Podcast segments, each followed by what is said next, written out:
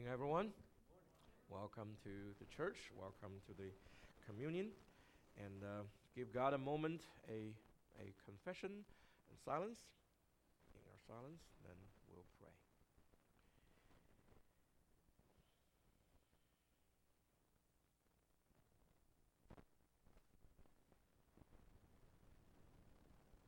Holy God in heaven, we come to your throne of majesty and grace. We are here to worship you, to give honor to you that is due. And we're also here to confess our sins. Anything in our thoughts, words, and actions that have differed from your holy, true, and loving and righteous character. We come here to confess that those are inconsistent with the position you have given unto us. You have created all humans in your image. And for those who have sinned, you have sent your only begotten Son to pay for our sins by his righteous life, which was sacrificed voluntarily for uh, the death that we deserve. We pray that your um, love is not only received by us, but also returned with the obedience that is due you. We know that even if when we try to obey, we will never be perfect in obedience. So, for anywhere we fall short, we come here to confess. We pray that you, as you promised, give us forgiveness. And then also wipe uh, clean all the records and forget these sins. And you give us peace in our conscience. And beyond that, you give us the power to live righteously, to overcome temptations, to give the um, glory to you as we exhibit the life of Christ which is in us. We pray all of this in Christ Jesus' holy name, and may glory be unto his name.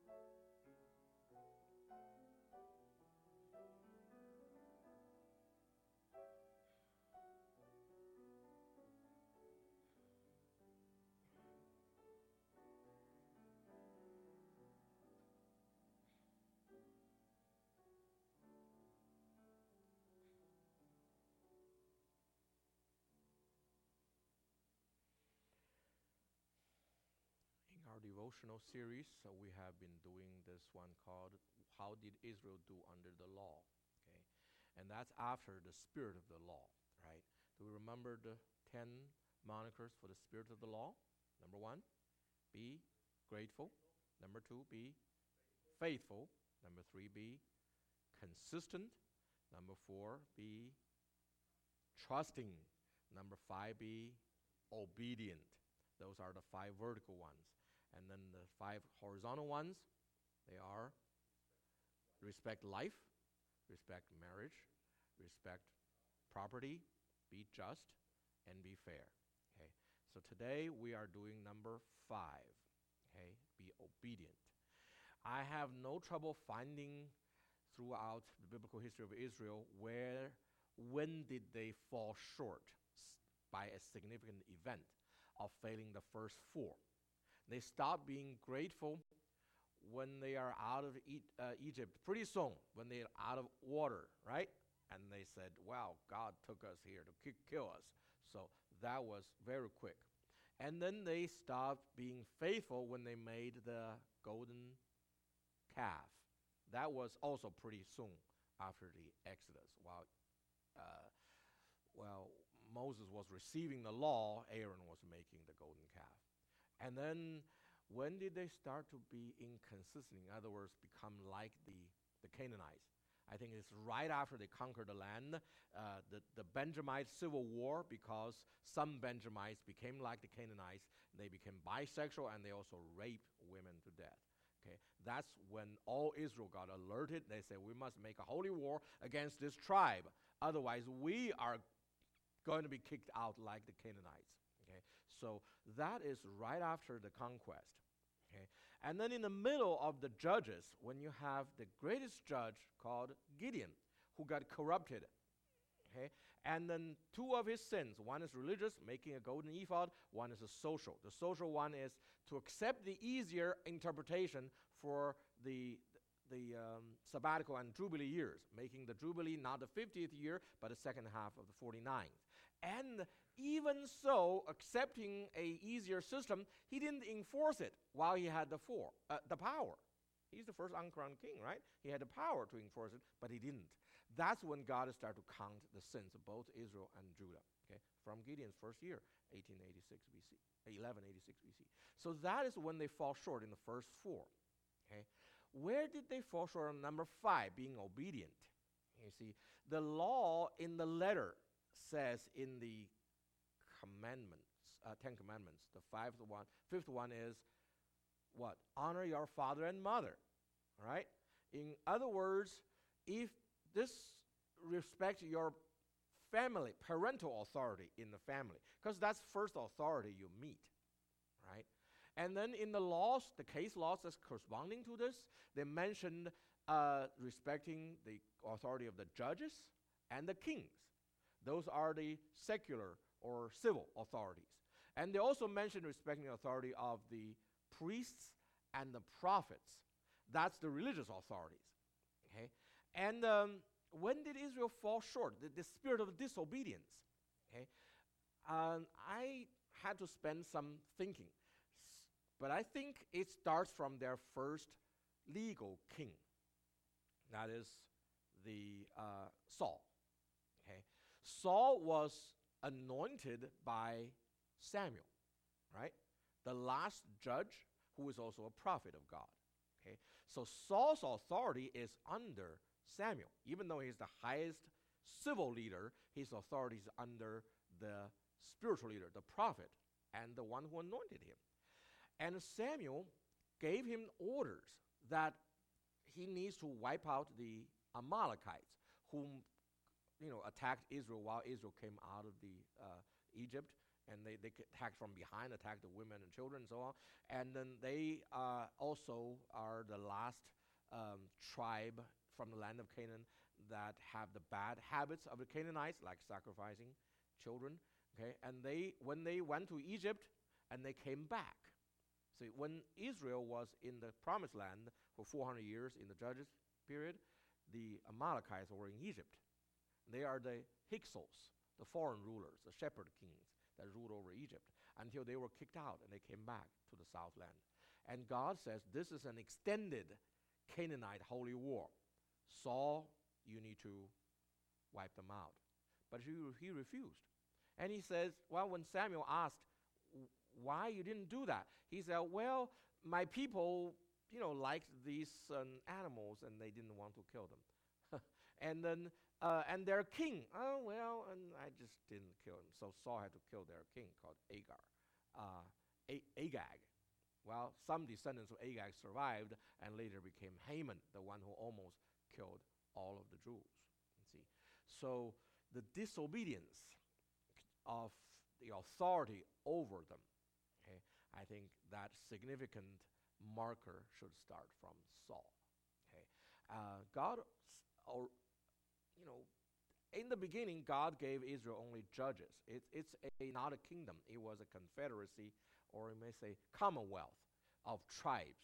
Okay, Each tribe is locally ruled by local elders, and then the, under the tribe there are clans ru- ruled by elders, and then under the clan there's a family. Okay, so it in that time God is the king of Israel. Isn't that good to have God directly as your king, rather than having a middleman who tax you another ten percent and never ending addition, right?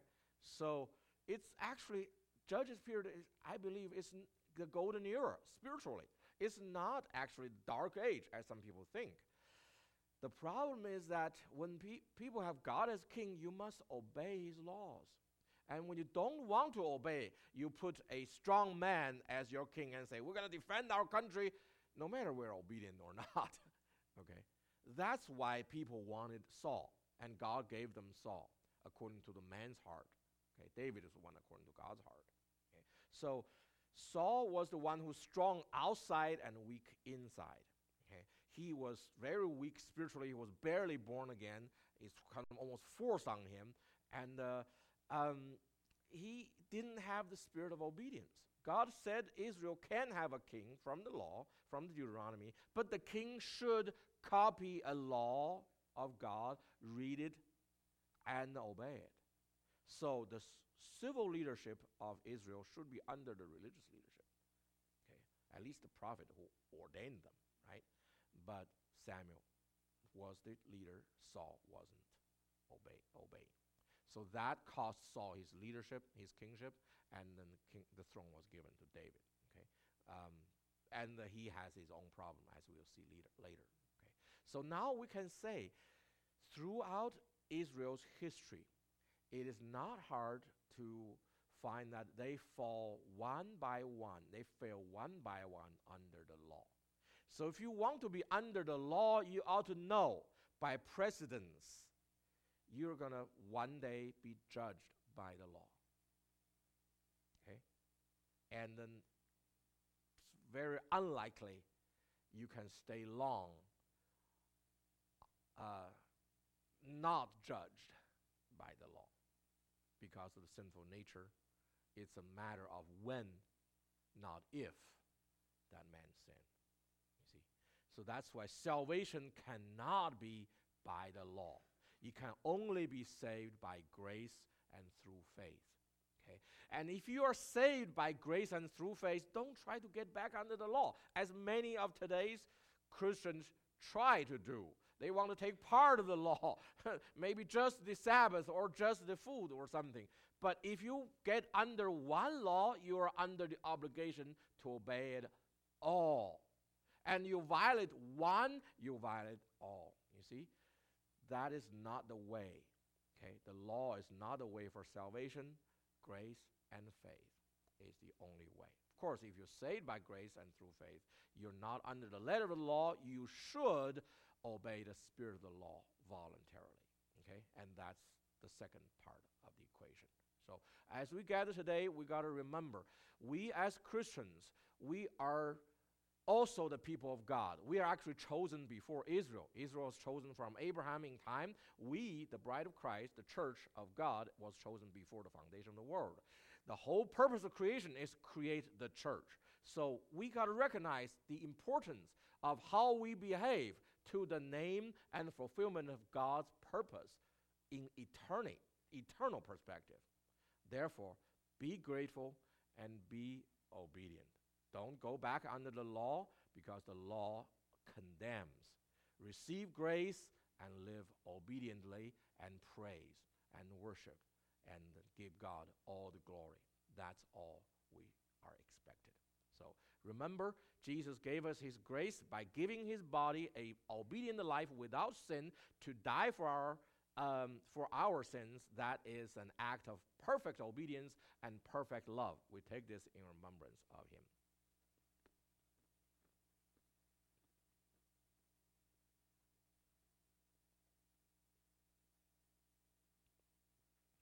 Remember also, Jesus Christ shed his blood as our cover from God's wrath.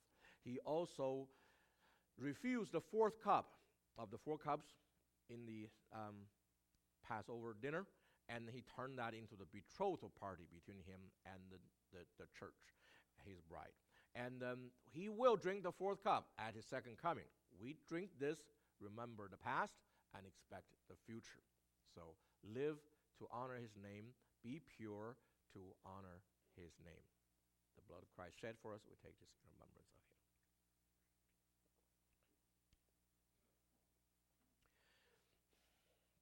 Dear Lord Jesus Christ, thank you for coming to save us. Thank you for giving us your life, and thank you for giving us your life. And uh, we pray that we shall live this life with all of our devotion, and anywhere that falls short, we confess and we pray that you refill us with the fullness of the Holy Spirit, with the power to resist temptation, with the, um, the desire and the hunger to live for righteousness. And may all we have accomplished be the glory to your name in the eternity to come. In your name we pray.